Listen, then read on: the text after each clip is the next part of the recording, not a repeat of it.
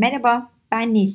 Kendi kendime sorduğum bazı soruları, üzerine kafa yorduğum sorunları, doğrusu yanlışı var mıdır karar veremediğim konuları, bazen de sadece merak ettiklerimi arkadaşlarıma soruyorum. Hepimizin alışık olduğu sana fikrini soran oldu mu kalıbına inat, sana soran oldu diyorum. Bugünkü konuğum Buğra. Hemen arıyorum.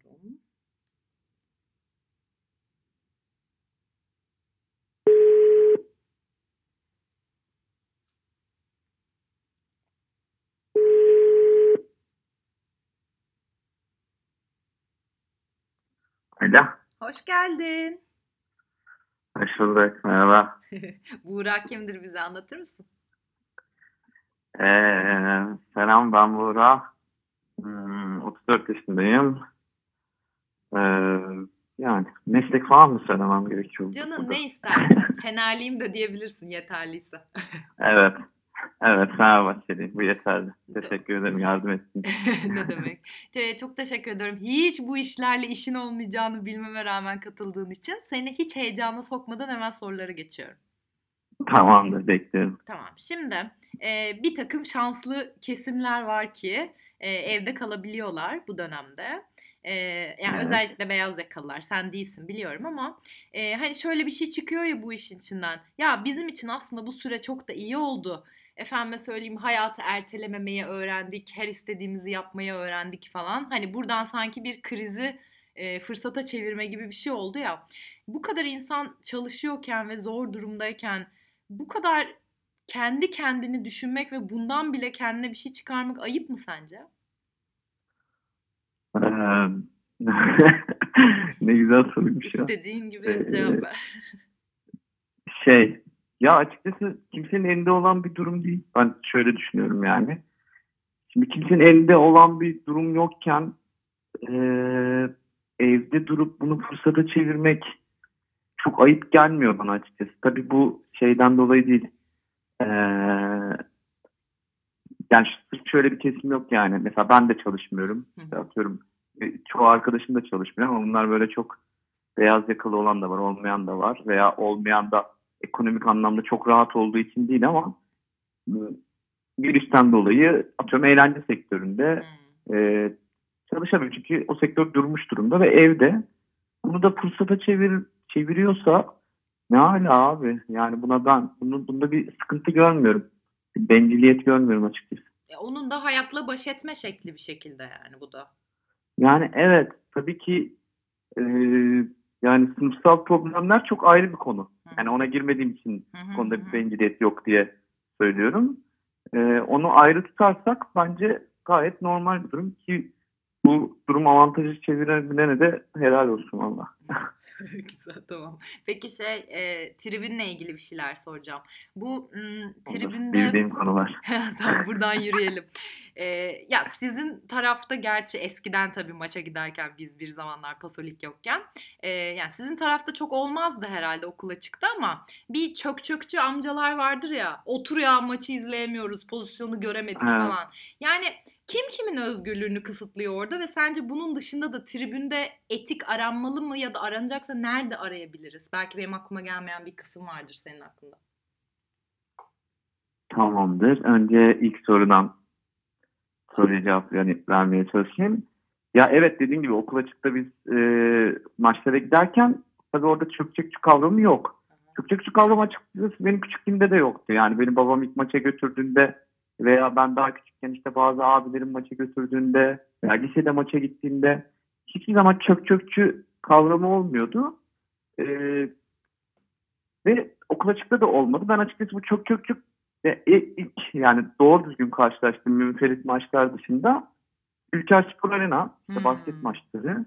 gerçekten büyük can sıkıyor yani. Yani böyle e, kimsenin özgürlüğünü kısıtladığını düşünmüyorum. Ya futbol, basketbol, spor bu tarz sporlar, takım sporları ve e, Fenerbahçe gibi tutkulu taraftara olan ve taraftar kültürü olan kulüplerde bence çok çökçü amcalar e, özgürlük kısıtlıyor diyebilirim. Şimdi orada şöyle bir savunmayı açıkçası kabul etmiyorum. Yani ben para verdim kardeşim otur maçı izleyeceğimi kabul etmiyorum ama e, Şimdi bunu mesela hiç bu kültürün tamamen dışında bir kişiye sorsam yani ben bu kültürün tamamen dışında olsam ve biri bana böyle anlatsa niye ki derim yani sen tabii ki adamın özgürlüğünü kısıtlıyorsun ama e, ben bu kültürün içinde büyüdüm. Yani o yüzden belki tarafsız da bakamıyor olabilirim bu soruna.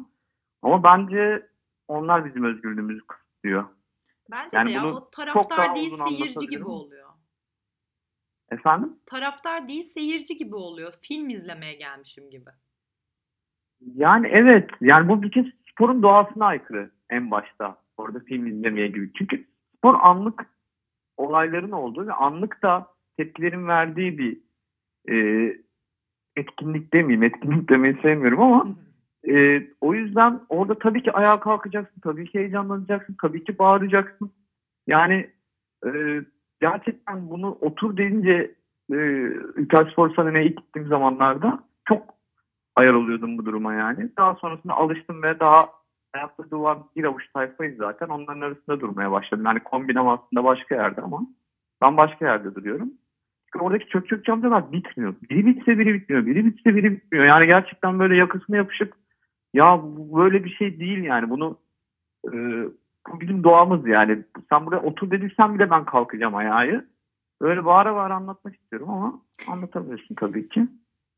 Ee, o yüzden çök çökçü amcalara büyük ayarım. Onlar bizim özgürlüğümüzü kısıtlıyor. Bence de aşırı Diğer soru katılıyorum. neydi? Aşırı katıldım. Diğer Ee, et, söyle. tribünde etik. Ha. Etik olur muyum? Ne, ta- tam ala- hatırlamıyorum Yani yani. tribünde bunun dışında başka böyle etik arayabileceğim bir şey var mı? Ne bileyim pankartta etik olur mu? İşte e, tezahüratta etik olur mu? Yoksa yani orası işte bir heyecan yeri, bir şov yeri, duygularını açığa çıkarma yeri ve bunda zaten ayıptır, etiktir aranmaz mı? Her şey olur mu?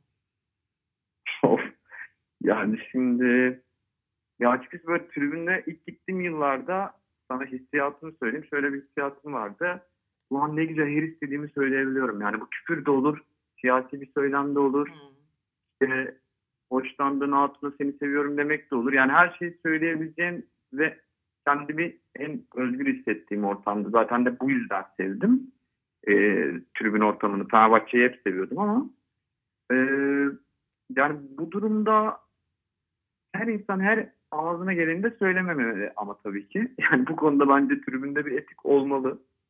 Ee, ama şimdi buradan örnek ver dersen açıkçası veremeyeceğim ama Ben sana bir şey Ee, sorayım. Mesela Galatasaray'ın seni sevmeyen ölsün pankartı. Ayıp değil mi? Galatasaray'ın hangi pankart dedin? Seni sevmeyen ölsün pankartı. Ha.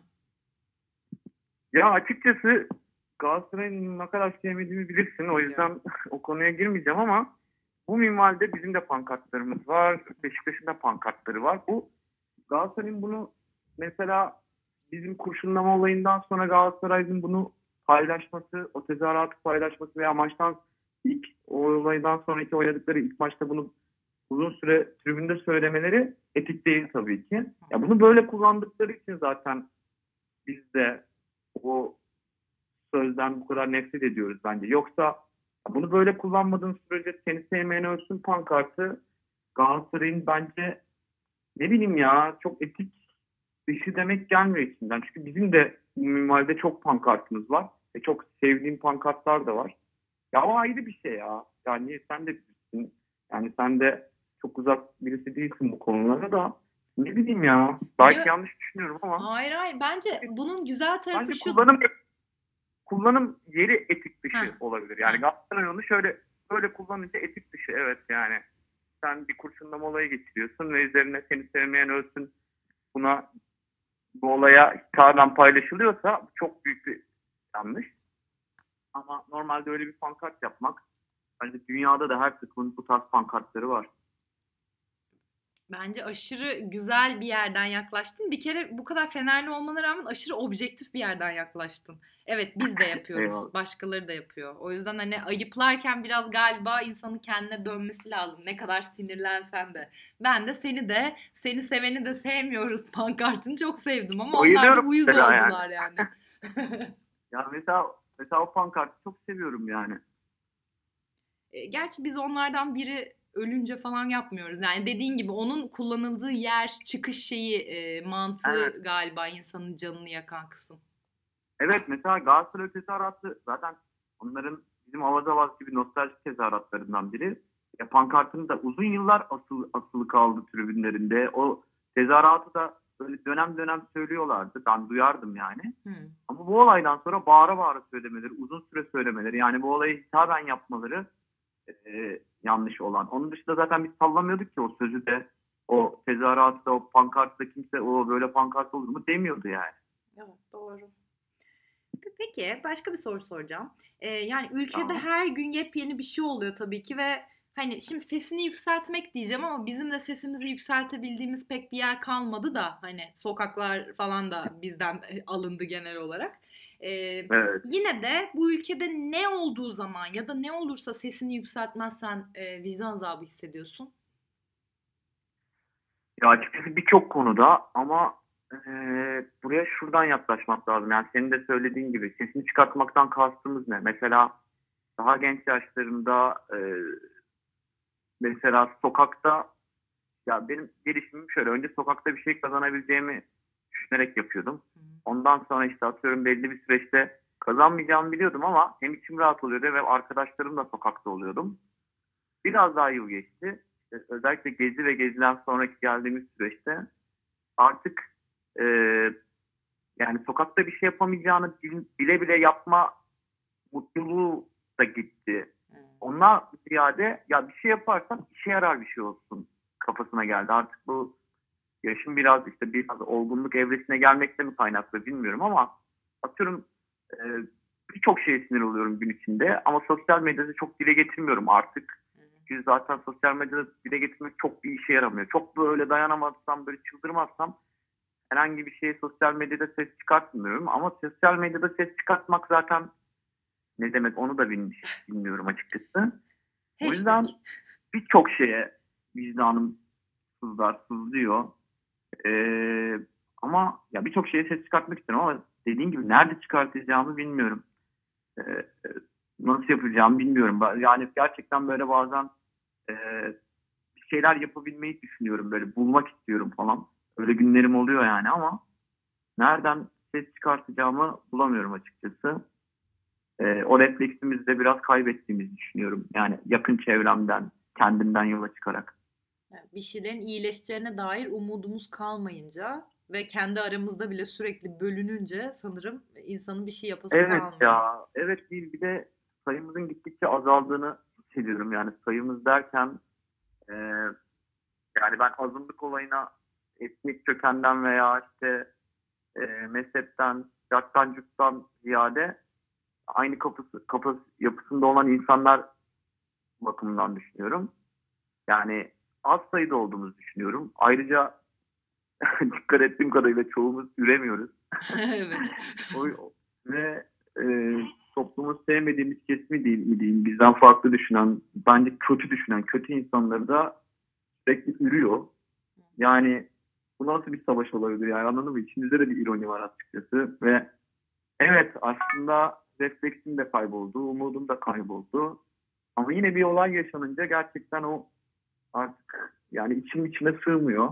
Ee, ama ses çıkartmaktan kastım ne e, nerede ses çıkartmak. O yüzden yani ona da ses çıkartırım, buna da ses çıkartırım diye iddialı konuşamıyorum. Çünkü gerçekten çıkartamadığımız çok an oluyor.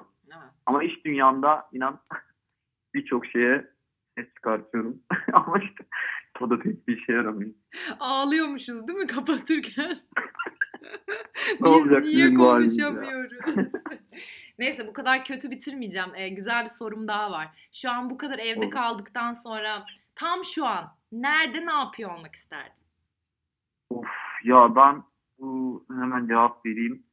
Ee, geçen yaz e, da ondan önceki yazda doğru düzgün böyle bir e, belli sebeplerden dolayı tatile gidememiştim ya. Yani çok kısa süreli gitmiştim ve bu yaza büyük haplıydım. Hmm. O yüzden şu an sanıyorum Datça'da olmak isterdim. Ee, saat bakımından da ee, şu an herhalde yemeğimi yemiş, sigaramı içiyor falan olurdum herhalde. Ah. Bir bira veya rakı makı bir şeyler içiyor olurdum diye düşünüyorum. Of çok güzel olurmuş. Umarım karavanla bunu yaparsınız bu yaz. Bir noktasında. Umarım ya. Çok istiyorum. İstanbul'dan çıkabilirsek. Umarım. Peki hiç bana soru önerin var mı başkasına sormam için? Yoksa hiç önemli değil bu arada. Kasma kendini. Soru önerin. Hmm. Neyi tartışalım? Neyle, e, herhangi bir konu var mı? Her şeyi sorabilirim. Yo istediğin gibi. Benim sana sorduğum sorular tarzında şunla şunu tartış diyebilirsin. Yani kişi önemli değil de. Hmm. O zaman eee korona ile ilgili sorabilir miyim? Sor tabii. Tamam. Ya eee, genelde iki farklı kutup var gibi. Kimisi ay bu çok bir şey gerçekten her kurala uymamız lazım. Arkadaşlarımla görüş, görüşünce vicdan azabı hissediyorum. Bula bula diyen. Bir grup da var. Abi bu kadar çabuk özgürlüklerinizin kısıtlanmasını kabul etmeyin. Evet bu bulaşıcı bir hastalık ama bu kadar da kısıtlamamız gerekmiyor diyen bir tayfa var. Ee, gelen kişi hangi tayfadan ve hangisine daha çok hak veriyor? Tamam süper soru. Elimizdeki tek koz yakalanmamak diye bitiriyorum o zaman. Tamamdır. Öpüyorum çok teşekkür ederim katıldığın için. O zaman ben de öpüyorum. Ne demek görüşmek üzere. Bay. bay. canım. Bye.